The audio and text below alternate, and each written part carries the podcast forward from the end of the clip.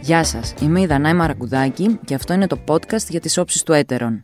Μέσα από τις όψεις, που είναι περιοδικά αφιερώματα του Ινστιτούτου, θέλουμε να αναλύσουμε ζητήματα που απασχολούν την κοινωνία και επί της να τα κατανοήσουμε καλύτερα. Συζητάμε λοιπόν με ανθρώπους και οργανώσεις με εξειδικευμένες γνώσεις, προκειμένου να δημιουργήσουμε έναν κόμβο συνεργασίας και διαλόγου. Οι όψεις του Μαρτίου είναι αφιερωμένες στην έμφυλη βία και τις γυναικοκτονίες. Σήμερα θα μιλήσουμε ε, για το σεξισμό στο δημόσιο λόγο. Μαζί μας έχουμε τη χαρά να έχουμε την Αλίκη Κωσυφολόγου. Αλίκη, θες να στηθείς; Καλησπέρα ε, και η χαρά είναι όλη δική μου. Ε, είμαι διδάκτορας πολιτικής επιστήμης και κοινωνιολογίας και ασχολούμαι ακτιβιστικά αρκετά χρόνια με τον ε, φεμινισμό. Σας ευχαριστώ πολύ, ευχαριστώ το Έτερον και τη Δανάη που μου δίνουν την ευκαιρία να συμμετάσχω σε αυτή την ενδιαφέρουσα συζήτηση, σε αυτό το διάλογο. Εμείς ευχαριστούμε, η αλήθεια είναι. Ε, λοιπόν, ε, για σήμερα αυτό που θέλουμε να συζητήσουμε είναι ουσιαστικά ο τρόπος με τον οποίο τα πράγματα που λέμε και που ακούμε λειτουργούν υπόγεια και διαμορφώνουν αντιλήψεις, ενώ παράλληλα μπορούν πολύ εύκολα να καλλιεργήσουν και ένα κλίμα εκφοβισμού, φόβου και ανασφάλειας. Έχουμε ετοιμάσει λοιπόν για την εκπομπή μας μερικά κλιπάκια, τα οποία είναι παραδείγματα ακριβώς αυτού, δηλαδή καθημερινού ε, σεξισμού στο δημόσιο λόγο. Όταν κάνεις παιδιά, ειδικά ο άντρας, η γυναίκα έχει μια ανασφάλεια. Φοβάται τη μοναξιά. Εμείς οι άντρες έχουμε τόσες διεξόδους. Τόση. Εγώ έχω και δυνατότητα. Μα γιατί τόσο. Αφού έγινα. Διαφωνώ στη γενίκευση των πραγμάτων. Εγώ είναι η άποψή μου. Εντάξει, την ακούω. Σε κάθε περίπτωση αυτό δεν είναι ένα αντίσημο που ενδείχνεται για μια εκπομπή 12 ώρα το μεσημέρι. Γιατί δεν μένει έτσι; Καλά, Ο... ωστόσο πραγματικά είναι μια κούκλα πολύ εντυπωσιακή. Είναι, Αν... να τη βάλεις στο κουτί. Δεν είναι για να βγει να κάνει πρωινή εκπομπή. Είχα 20 τα περισσότερα που θυμάμαι. Νομίζω ότι και 9 έβγαλα στην Μισό λεπτό, μισό λεπτό, μισό λεπτό. Μισό λεπτό γιατί η ζωή έχει πολλές πλευρές. Ε, πες μου σε παρακαλώ ζωή μου, στα οικοκυρικά τι είχες; Δεν μου Καλύτερα να σιωπάς. Βλέπεις ότι ο Λιάγκα που είναι έξυπνος και μάγκας σιωπά. Λοιπόν, άκουσε με λοιπόν κάτι για να καταλάβεις. Εκείνο Εγώ τι έχω κάνει, το έχω κάνει μόνο μου λοιπόν και δεν έχω σιωπήσει ποτέ. Άκουσε με λοιπόν τώρα. Καλά κάνεις, γι' αυτό σε μόνη σου τώρα. Κάτσε εκεί λοιπόν. Για... Δεν με καθορίζει ένας άντρας. Λοιπόν, Ευτυχώς. Ευτυχώ. Με παίρνει τηλέφωνο το πρωί. Πρωί-πρωί. Θα βγούμε το βράδυ, μου λέει. Και βέβαια, της λέω. Πού θα πάμε, Κάμια βόλτα, της λέω. Μόνοι μας, με ρωτάει. Γιατί θέλουμε και παρέα, της απαντάω. Γιατί δεν πάμε στην πλατεία που θα έχει και κόσμο, μου λέει. Μήπως επειδή πρέπει κάπως να προσέχουμε, της λέω.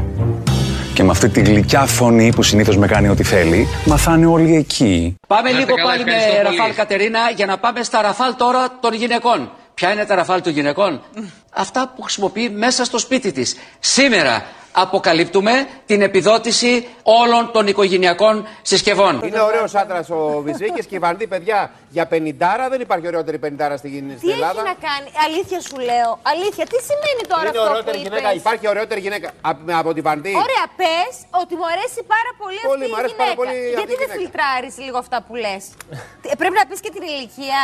Εντυπωσιακό θα πω. Η αλήθεια είναι γιατί σκέφτομαι ότι πόσα από αυτά τα ακούμε και κάπως δεν το καταλαβαίνουμε. Περνάνε από κάτω, υπάρχουνε. Νομίζω ότι είναι και πολύ εύστοχη η επιλογή των κλιπ που έκανες γιατί ακριβώς δεν είναι και οι, ας πούμε, οι πιο ακραίες εκφράσεις, ε, οι πιο άμεσες μάλλον εκφράσεις μισογενικού και σεξιστικού λόγου και γι' αυτό και όλα ίσως είναι και βαθύτερα επιδραστικές, δηλαδή είναι εκδοχές κανονικοποιημένους σεξιστικού λόγου που προωθούν πολύ κυρίαρχες ας πούμε απεικονίσεις ε, για τους έμφυλους ρόλους, για τη θέση των γυναικών στην κοινωνία ε, οι οποίες με αυτόν τον τρόπο διαρκώς ενισχύονται και κανονικοποιούνται εκ νέου σε μια συγκυρία που γενικά υπάρχουν πολλές, ε, πώς να το πω, ας πούμε, υπάρχουν ε, πολλές αφορμές για να αμφισβητηθούν αυτοί οι κυρίαρχοι ρόλοι και πράγματι συμβαίνει αυτό ταυτόχρονα και νομίζω ναι, ότι ήταν πολύ ενδιαφέροντα τα παραδείγματα αυτά. Θέλω να σε ρωτήσω και με βάση αυτά που ακούσαμε, αλλά και με βάση την ε, δική σου εμπειρία. Πώς περιγράφεται η θηλυκότητα, κυρίως και η αρενοπότητα, στο δημόσιο λόγο; Ουσιαστικά με ποιο τρόπο, για, για να γίνω και πιο συγκεκριμένη, γιατί είναι αρκετά γενικό το ερώτημα, Υπάρχει αυτό που λέμε η, ε, το αφήγημα της σωστής γυναίκας σε σχέση με τη μητρότητα, δηλαδή όλο αυτό το κομμάτι που αφορά το πόσο σημαντικό είναι, ε, για παράδειγμα, μια γυναίκα να είναι μητέρα και πώς κάτι λείπει αν δεν είναι αυτό. Mm-hmm. Προφανώς υπάρχουν και πολλά επίπεδα δημόσιων λόγων που εκφέρονται ε, που μπορούν ας πούμε να, μέσα, μέσα από τα οποία αναπαράγονται διάφορες εκδοχές και αναπαραστάσεις ε, της ε, γυναικείας ταυτότητας και των γυναικείων ρόλων. Ε, δεν χωρά αμφιβολία ότι και με την αφορμή των παραδειγμάτων ας πούμε που ήταν και η εισαγωγή στην, η πολύ εύστοχη εισαγωγή στην κουβέντα μας ότι στην τηλεόραση ή τέλος πάντων ε, σε κάποιους διάβλους ε, επικοινωνίας και μέσων ενημέρωσης που αναπαράγουν και τον πιο κυρίαρχο λόγο ε, τα πρότυπα παραμένουν τα πολύ παραδοσιακά, ε, η γυναικεία ταυτότητα ε, απεικονίζεται σαν να μην έχει με έναν τρόπο ας πούμε ε, μετασχηματιστεί. Προωθείται μια εικόνα όπου πράγματι ε, είναι πολύ συγκεκριμένη η ρόλη που οφείλει να επιτελέσει μια γυναίκα έτσι ώστε όπως είπες πολύ σωστά ε, να μην είναι ατελής, να μην θεωρείται με έναν τρόπο μια ανεπαρκής γυναίκα. Ε, αυτού του είδους οι αναπαραστάσεις έχουν επίσης το στοιχείο ότι αγνοούν προφανώς πάρα πολλές κατηγορίες γυναικών οι οποίες αγνοούν ή θέλουν να τις ε, επισκιάσουν ας πούμε, να τις, ε, ε, να τις κάνουν μη ορατές. Πολλές κατηγορίες γυναικών που δεν ανταποκρίνονται, που δεν ταιριάζουν με αυτό το παράδειγμα, που επιλέγουν για παράδειγμα να μην είναι μητέρες ή που τέλος πάντων δημιουργούν εναλλακτικές μορφές σχέσεων, εναλλακτικές μορφές οικογένειας, που τεκνοθετούν, δηλαδή ειδικά το ζήτημα του φυσικού προορισμού των γυναικών, ο οποίος εκπληρώνεται μέσω της μητρότητας, ε, νομίζω ότι ε, αναπαράγει και έναν βαθύτατο αποκλεισμό ε, σε σχέση με πολλές ε, κατηγορίες ανθρώπων που είναι γονείς και μπορεί είτε να, ε, να μην είναι και γυναίκες και να επιτελούν αυτό το ρόλο.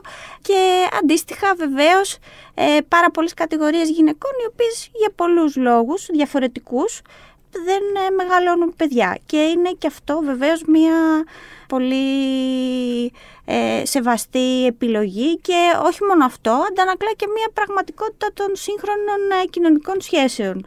Την ίδια στιγμή θα πω ότι παράλληλα με το γυναικείο κομμάτι υπάρχει και το χτίσιμο, δηλαδή ανεβάζοντας το ένα, ε, ανεβαίνει και το κομμάτι της τοξικής αρενοπότητας και πώς ας πούμε για να υπάρξεις και να είσαι αποδεκτός από το συγκεκριμένο κοινωνικό πλαίσιο, εντάξει, ένα αγόρι οφείλει να είναι μια σειρά από πράγματα.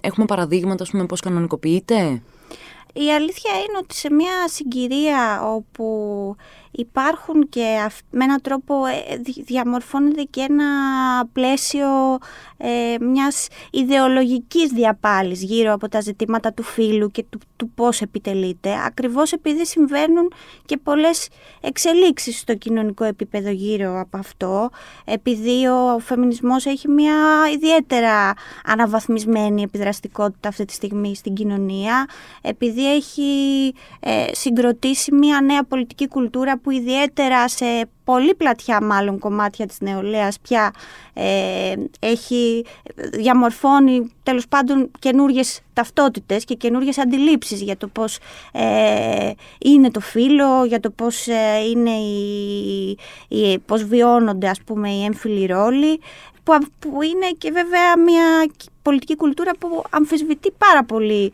τους κυρίαρχους καταμερισμούς.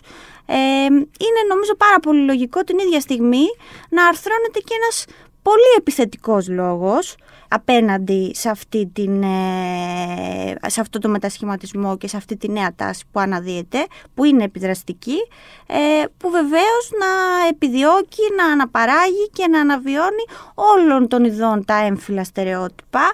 Ε, και φυσικά η, το να προστατευθεί η αρενοπότητα με την κυρίαρχη αυτή εκδοχή ας πούμε είναι σίγουρα σε αυτό το πλαίσιο ας πούμε ένας πολύ βασικός ε, στόχος. Ε, και επίσης εδώ θα βάζα και την υποσημείωση ότι είναι και μια περίοδος ε, γενικευμένων κρίσεων με επιμέρους κλιμακώσεις αυτών των κρίσεων. Ε, οπότε συνήθως σε, αυτές, σε, αυτόν τον, σε αυτού του είδους τις περιόδους ε, ρευστοποιούνται εκ νέου και οι ταυτότητες. Οπότε πολλές φορές υπάρχει και μια ανάγκη, ε, δημιουργείται μάλλον και η ανάγκη να, ε, να εμφανιστούν, να προωθηθούν πιο στέρεες ταυτότητες και πάντα και η στροφή ας πούμε σε ε, νεοσυντηρητισμό ή κοινωνικά συντηρητικά πρότυπα ε, επιτελεί και αυτό το, το σκοπό. Όταν νιώθεις ότι απειλείσαι, στρέφεσαι κατευθείαν στην ασφάλεια. Και ασφάλεια είναι πολύ πιο εύκολα το συντηρητικό παρά κάτι καινούριο, το οποίο συνήθως μας τρομάζει. Βέβαια, βέβαια. Ναι, ναι, το καταλαβαίνω αυτό που λες. Έχει φανταστική πάσα μου έδωσες για να ρωτήσω το εξής. Στο δημόσιο λόγο, θεωρούμε μάλλον ότι έχει μετατοπιστεί ο δημόσιος λόγος. Βλέπουμε δηλαδή, ε, ακόμα και από τα ηχητικά που ακούσαμε πριν, ότι πλέον υπάρχουν απαντήσεις. Δηλαδή δεν είναι ότι θα ακουστεί κάτι, θα ακουστεί κάτι σεξιστικό, θα ακουστεί κάτι ρατσιστικό και αμέσως μετά θα υπάρχει η απόλυτη σιωπή ενδεχομένως. Θεωρώ ότι έχει μετατοπιστεί ο δημόσιος λόγος. Αυτό θα ήθελα να μου πεις πώς μπορούμε να το δούμε, πώς δηλαδή αποτυπώνεται και για να κάνω μια λίγο πιο προβοκατόρικη ερώτηση, θέλω να ρωτήσω αν αυτή η μετατόπιση που παρατηρούμε ότι γίνεται και από δημόσια πρότυπα, ε, κατά πόσο θεωρούμε ότι είναι πραγματική, στο βαθμό που μπορούμε να την ερμηνεύσουμε και να την κατανοήσουμε, ε, και σε ποιο βαθμό είναι, ας πούμε, λόγω του φόβου της κατακραυγής, η οποία ενδεχομένως να έχει και σε δεύτερο χρόνο κάποιο κόστος για ένα δημόσιο πρόσωπο π.χ.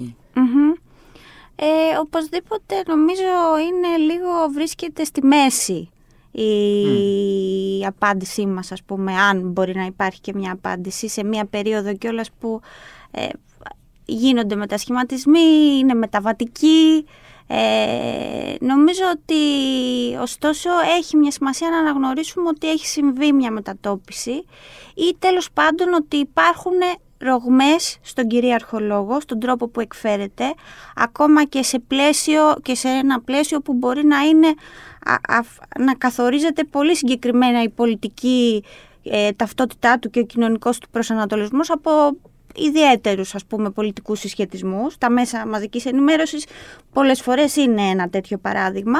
Παρ' όλα αυτά θεωρώ ότι πράγματι υπάρχουν ρογμές και δεν είναι τυχαίο ας πούμε ότι και στα αποσπάσματα που ακούσαμε υπήρχε αντίλογος ο οποίος εκφερόταν ε, και νομίζω εκφερόταν με, μια, με έναν πραγματικό αυθορμητισμό. Δηλαδή ήταν ένα παράδειγμα όπου γινόταν ένας διάλογος όπου απεικονιζόταν ε, μια πολύ συγκεκριμένη εκδοχή επιτέλεσης ας πούμε του γυναικείου ρόλου ε, και η, η γυναίκα που συμμετείχε στη συζήτηση απαντούσε με πολύ ισχυρά επιχειρήματα και νομίζω με μεγάλη ειλικρίνεια και με μια δυσφορία κιόλας που έπρεπε να ξανασυζητήσει στο ίδιο πλαίσιο και με τα ίδια ας πούμε γλωσσικά σχήματα ε, για τα θέματα αυτά που αυτό νομίζω είναι πολύ ενδιαφέρον. Ε, προφανώς έχει παίξει πολύ καθοριστικό ρόλο και η πρόσφατη εμπειρία ας πούμε του, η εγχώρια το, ε, εκδοχή του ελληνικού μητού και αυτό δεν μπορούμε να θεωρήσουμε ότι δεν έπαιξε κάποιο ρόλο στο πώς ε, αναδιαμορφώθηκε ας πούμε το πεδίο της συζήτησης στο οποίο και οι πιο κυρίαρχοι ας πούμε διάβλοι επικοινωνίας και αναπαραγωγής λόγου ε, κινούνται. Είναι και ενδιαφέρον ότι ε, κάποιες από αυτές τις ε, τηλεοπτικές εκπομπές για παράδειγμα εφόσον μιλάμε λίγο για την τηλεόραση άλλαξαν ή αναπροσανατόλισαν και την ατζέντα τους σε θέματα γύρω από τα ζητήματα των σεξουαλικών παρενοχλήσεων, έδωσαν βήμα ε, σε εμβληματικές καταγγελίες, καταγγελίες ας πούμε που συνδέθηκαν πάρα πολύ με, την, ε, ε με το Μητού, ακόμα και το γεγονός ότι παρουσίαζαν... Ε, τη δουλειά και την προσπάθεια που έκανε το Σωματείο Ελλήνων Ηθοποιών στο χώρο της τέχνης. Νομίζω ότι αυτό πριν από κάποια χρόνια, δηλαδή το να ασχολούνται ε, mainstream που θα λέγαμε ας πούμε εκπομπές της τηλεόρασης με πρωτοβουλίες που αναλαμβάνει ένας ε, συλλογικός φορέας εκπροσώπησης εργαζομένων να ακούγεται η λέξη σωματείο τόσο συχνά ε, σε αυτού του είδους ας πούμε τις εκπομπές νομίζω ότι αυτό δεν θα συνέβαινε. Άρα αντανακλά οπωσδήποτε μια πολιτική μετατόπιση η οποία βεβαίως όμως ταυτόχρονα συνυπάρχει ε, με τις κυρίαρχες αντιλήψεις και τις απεικονίσεις που αυτές ε, προωθούν. Άρα θεωρούμε ότι έχουμε προοδεύσει. Ε, ξέρουμε ότι η Ελλάδα είναι μια χώρα όπου, η οποία έχει, έχει, ε, έχει, έχει βαθιά συντηρητικές αντιλήψεις, ότι κυριαρχούν ακόμα μάλλον. Παρ' όλα αυτά, εγώ η αλήθεια είναι ότι επειδή ε, νιώθω και ότι η ίδια βιώνω πούμε, αυτή, την, ε, αυτή τη μετατόπιση. Θυμάμαι να συζητάμε πολύ διαφορετικά πριν από κάποια χρόνια το πώς υπάρχουμε, το πώς βιώνουμε την πραγματικότητα ως γυναίκες κτλ. Ε, και το πώς είμαστε σήμερα. Και πραγματικά νομίζω ότι ειδικά το να είσαι γυναίκα αυτή την εποχή, την ώρα που ναι μεν είναι δύσκολο σε μια χώρα όπως η Ελλάδα, ε, την ίδια στιγμή είμαι πραγματικά χαρούμενη που και βιώνω παράλληλα την αλλαγή και μέσα μου και κοινωνικα να βλέπεις ε, τις αντιλήψεις δηλαδή να αλλαζουν Και νομίζω ότι αυτό αφορά και ένα ε, ιδιαίτερα ευρύ φάσμα αντιλήψεων και πρακτικών, δηλαδή δεν αφορά αποκλειστικά τη θέση των γυναικών στην κοινωνία, αλλά και ζητήματα όπως η πρόσληψη της ταυτότητας φύλου, της σεξουαλικότητας, ιδιαίτερα στις ε, νεότερες ηλικίες, σε πλατιά κομμάτια, εντάξει προφανώς δεν μπορεί να αφορά το σύνολο της κοινωνίας αυτό, αλλά νομίζω ότι είναι ιδιαίτερα ενδιαφέρον ότι βλέπουμε πολύ ριζοσπαστικότητα παστικοποιημένες προσεγγίσεις για το τι είναι το φύλλο και στις παρέες ναι. των νέων ανθρώπων για το πώς βιώνεται η σεξουαλικότητα. Αυτό νομίζω ότι είναι κάτι που είναι μια έκφραση μιας διαδικασίας ας πούμε μετασχηματιστικής η οποία μπορεί να ξεκίνησε και μέσα στην κρίση και πράγματι ας πούμε να δημιούργησε προϋποθέσεις για να ανανεωθούν και να ριζοσπαστικοποιηθούν εκ νέου αυτά τα κινήματα και τώρα με έναν τρόπο ναι, ε, πώς να το πούμε αυτό ας πούμε αποτυπώνεται και πιο υλικά αυτό σε μια νέα κουλτούρα, αυτό που είπαμε και στην αρχή, η οποία βεβαίως θα πρέπει να αναμετρηθεί με τις κυρίαρχες αντιλήψεις που δεν θα εξαλειφθούν και επίσης θα συνεχίσουν και να αναπαράγονται και μέσω θεσμικών πολιτικών και μέσω της ε, κοινωνικής κατάστασης ας πούμε και όλα αυτά. Πράγματι, θα ήθελα να αφαιρθούμε και σε ένα κομμάτι που αφορά και αυτό που συζητάμε σήμερα, το οποίο είναι ο κλασικός σεξισμός. Θυμάμαι είχα διαβάσει ε, ψάχνοντας και ετοιμάζοντας την εκπομπή έπεσα πάνω σε ένα άρθρο του καθηγητή του ΕΚΠΑ, του Γιώργου του Πλειού ο οποίος έφερε ένα πάρα πολύ ωραίο παράδειγμα. Αναφέρθηκε στη λέξη νοικοκυρά και στη σημασία και ότι κουβαλάει, το βάρος που κουβαλάει ας πούμε, ε, για την ελληνική κοινωνία αυτή η λέξη. Όπως έγραφε, κανείς δεν χρησιμοποιεί αντίστοιχα τη λέξη νοικοκυρός. Μπορεί να ακούγεται αστείο, αλλά πραγματικά η λέξη νοικοκυρά με αυτήν την έννοια υπάρχει μόνο σε θηλυκό γένος. Και για να προλάβω κάποιες σκέψεις, θα πω ότι ναι, okay, υπάρχει η λέξη νοικοκύρης, το οποίο εντάξει, καταλαβαίνουμε όλοι και όλες ότι ε, σημαίνει κάτι εντελώς διαφορετικό. Α, παράλληλα με αυτό θα ήθελα να πω κάτι ακόμα. Ότι επειδή είπες και για τις πολιτικές που οφείλουν και ε, μπορούν να υπάρξουν, θα βάλω ένα σημείο ότι εμείς στην Ελλάδα το 2000, μόλις το 2016, αποκτήσαμε έναν οδηγό χρήσης μη σεξιστικής γλώσσας.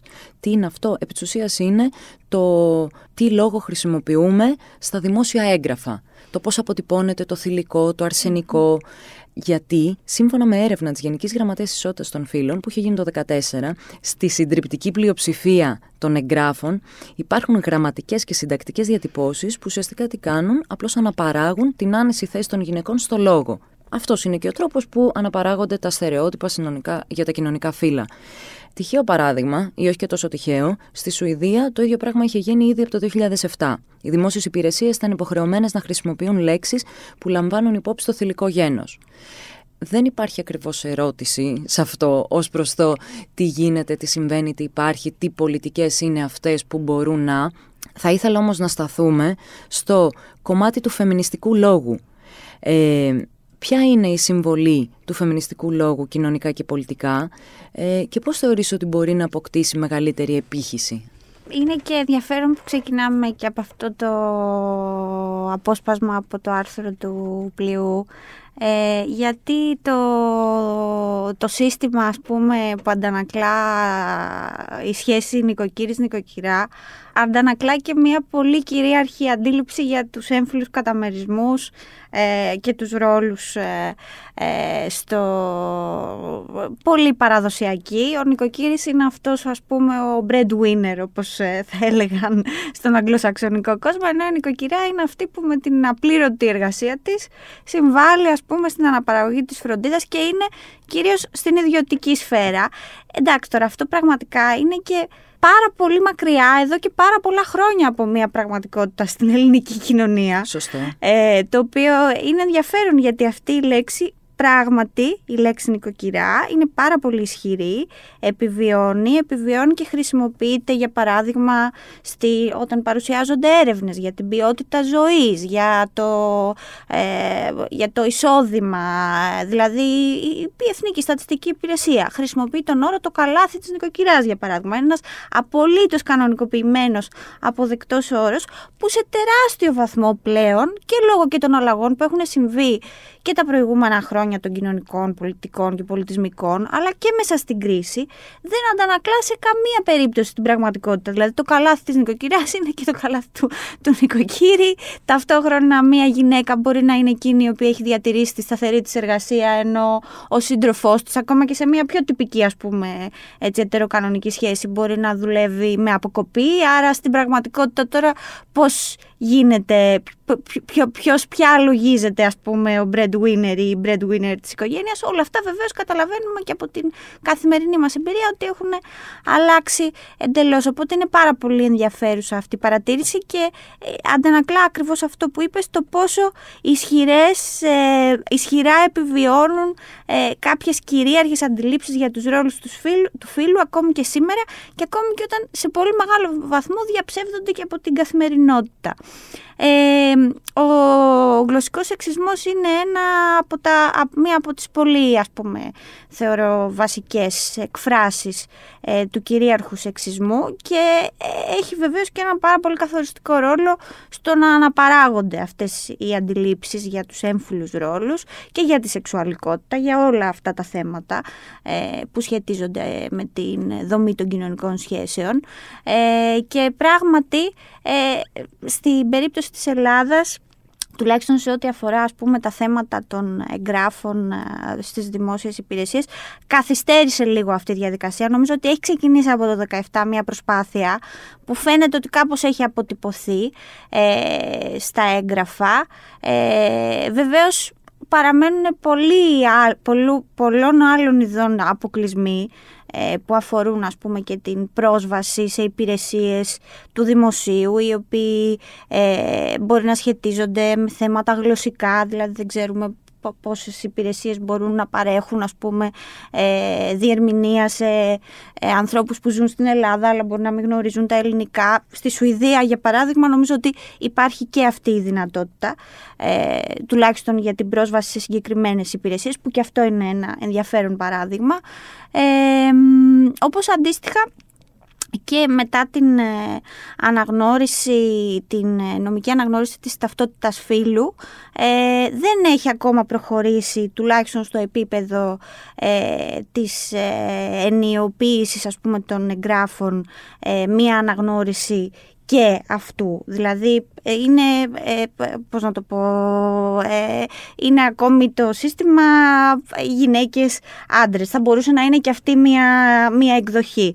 Ε, σε κάθε περίπτωση ναι συμβαίνει αυτή η αλλαγή και δεν είναι νομίζω και εντάσσεται νομίζω και αυτή σε έναν ευρύτερο μετασχηματισμό που συμβαίνει και δεν μπορεί παρά να αποτυπωθεί και σε αυτό το επίπεδο το τυπικό ε, στις ε, μορφές και στα γλωσσικά σχήματα που μπορεί να βλέπουμε στη δημόσια διοίκηση. Ε, παλιότερα, τη δεκαετία του 80, είχε γίνει μια πολύ σοβαρή προσπάθεια να αλλάξουν αυτές οι αναπαραστάσεις ε, στα σχολικά βιβλία. Και σε κάποιο βαθμό ε, συνέβη. Παρά τότε, ας πούμε, π.χ. εγώ που πήγαινα δημοτικό τη δεκαετία του 90, θυμάμαι ότι υπήρχαν ε, πολλές κυρίαρχες αναπαραστάσεις φίλου στα, στα, ξέρω στα βιβλία, στο αναγνωστικό της πρώτης δημοτικού. Υπήρχαν και εικόνες διαφορετικές βέβαια, αλλά οπότε νομίζω ότι αυτές οι διαδικασίες είναι, συμβαίνουν και είναι και πολύ σημαντικές. Ε, να, και είναι και σημαντικό να αποτυπώνεται, ας πούμε, να, να, να αναδεικνύονται αυτές οι πλευρές, ας πούμε, της αναπαραγωγής του σεξισμού. Ε, τώρα σε ό,τι αφορά το πώς μπορεί να συμβάλλει ο φεμινισμός σε όλα αυτά, ε, νομίζω ότι ε, έχει μια τεράστια σημασία το πώς ε, ο φεμινισμός με έναν τρόπο φέρνει ένα καινούριο αξιακό σύστημα ε, σε ό,τι αφορά ας πούμε την ε, οργάνωση των κοινωνικών σχέσεων, το πώς ε, συνδέονται οι άνθρωποι μεταξύ τους, το πώς είναι το πλαίσιο ας πούμε που οργανώνεται η εργασία. Και αυτό νομίζω σε μια συγκυρία τόσο δύσκολη. Πολύ αναβαθμισμένης κρίσης του νεοφιλελευθερισμού όπου ταυτόχρονα προωθούνται και παραδείγματα ακραίας εξατομίκευσης, όπου οι κυρίαρχες αξίες ε, εμφανίζονται πολύ επιθετικά, ας πούμε, και στο δημόσιο λόγο, αλλά και μέσα βεβαίως και τον, μέσω των πολιτικών που υλοποιούνται. Ε, νομίζω ότι αυτή ίσως, ίσως και να είναι και η πιο σημαντική συνεισφορά του φεμινισμού, ότι είναι ένα κίνημα το οποίο έχει και συμβολική, σήμερα μάλλον και πολιτική επίδραση, γιατί φαίνεται ότι ασκεί και πίεση ας πούμε στη, στην πολιτική εξουσία με διάφορους τρόπους. Δεν μπορούμε να πούμε, συγγνώμη σε διακόπτω, δεν μπορούμε να πούμε ότι είναι ε, με έναν τρόπο νίκη, όχι με έναν τρόπο, ξεκάθαρη νίκη του φεμινιστικού κινήματος η χρήση ας πούμε της λέξης γυναικοκτονία. Βέβαια, βέβαια. Το, το γεγονός ότι συζητάμε με αυτή, ότι κάνουμε αυτή την εκπομπή τώρα, νομίζω είναι αυτή ακριβώς η αποτύπωση. Ακριβώς και είναι το πιο χαρακτηριστικό παράδειγμα και επίσης το πώς μέσα σε διάστημα λιγότερο από τρία χρόνια άλλαξε και ο τρόπος που αντιμετωπίζονται τα θέματα που σχετίζονται με την εμφυλιβία. Δηλαδή έγιναν πιο ορατά, ε, μας, φέρνουν, ε, μας φέρνουν σε μια θέση να πρέπει να αναμετρηθούμε με μια πλευρά ας πούμε ε, της κοινωνίας που να ήταν λιγότερο, των κοινωνικών σχέσεων που να ήταν λιγότερο ας πούμε ορατή τα, ε, τα προηγούμενα χρόνια αλλά βεβαίως αυτό δεν θα είχε συμβεί αν δεν είχαν επιδράσει οι αξίες του φεμινισμού στην κοινωνία. Ε, οπότε νομίζω ότι είναι οπωσδήποτε μια νίκη. Το, και το αίτημα που βεβαίως τίθεται τώρα και πιο συγκεκριμένα και για νομική αναγνώριση του όρου από τον ποινικό κώδικα που και αυτό βεβαίως θα είναι ένα βήμα παραπέρα. Στην Ισπανία έχει ήδη γίνει mm. ή τέλος πάντων δεν έχει ολοκληρωθεί η διαδικασία για να μην, είναι, να μην λέω κάτι που δεν είναι ακριβές αλλά έχουν ήδη κάνει ένα βήμα προς αυτή την κατεύθυνση. Υπάρχει εργαλειοποίηση του φεμινιστικού; Οπωσδήποτε υπάρχει στο βαθμό που είναι τόσο επιδραστικό το φεμινιστικό και ασκεί και αυτή την πίεση προς ε, την ε, ε, πολιτική εξουσία. Την έχουμε δει να συμβαίνει, την είδαμε να συμβαίνει και πέρσι όταν ξεκίνησε το παράδειγμα δηλαδή της, όλο, όλη αυτή η υπόθεση ας πούμε με το Μητού. Είδαμε πως έφερε πραγματικά σε, σε μία θέση να πρέπει να επανεξετάσουν πολιτικές αποφάσεις, να πάρουν ας πούμε την επιλογή να, να αφαιρέσουν ανθρώπους ε, από θέσεις ευθύνης τέλος πάντων που είχαν αναλάβει και τα λοιπά. Η ιστορία με το Εθνικό Θέατρο είναι η πιο χαρακτηριστική και δεν είναι και τυχαίο κιόλας ότι ε, δεν ήταν και ακριβώς άμεσα τα αντανακλαστικά η ενεργοποίηση. Δηλαδή δημιουργήθηκε μια συνθήκη τέτοιας κοινωνικής ε, και πολιτικής πίεσης που έφερε ας πούμε την κυβέρνηση και την ηγεσία του Υπουργείου Πολιτισμού να πάρει μια συγκεκριμένη απόφαση που την εξέθετε όμως και βαθύτατα, βασικά την εξέθετε σε σχέση με τις επιλογές της. Οπότε νομίζω ότι μπορεί να συμβαίνει και εργαλειοποίηση του φεμινισμού, δηλαδή ένας δια, διακηρυκτικός λόγος ε, που υπέρ των ε, δικαιωμάτων των γυναικών, υπέρ της ισότητας μπορεί βεβαίως να συνεπάρχει με πολιτικές επιλογές οι οποίες αναπαράγουν ε, τις ανισότητες ε, και τις πρόθουν όπως αντίστοιχα βεβαίως γίνεται και σε αυτό που συζητάμε πιο συγκεκριμένα σήμερα ε, στη σφαίρα ας πούμε του δημόσιου λόγου που εκεί τα σύμβολα έχουν και μεγαλύτερη σημασία ε, στη διαφήμιση επίσης ε, μπορεί να συμβαίνει.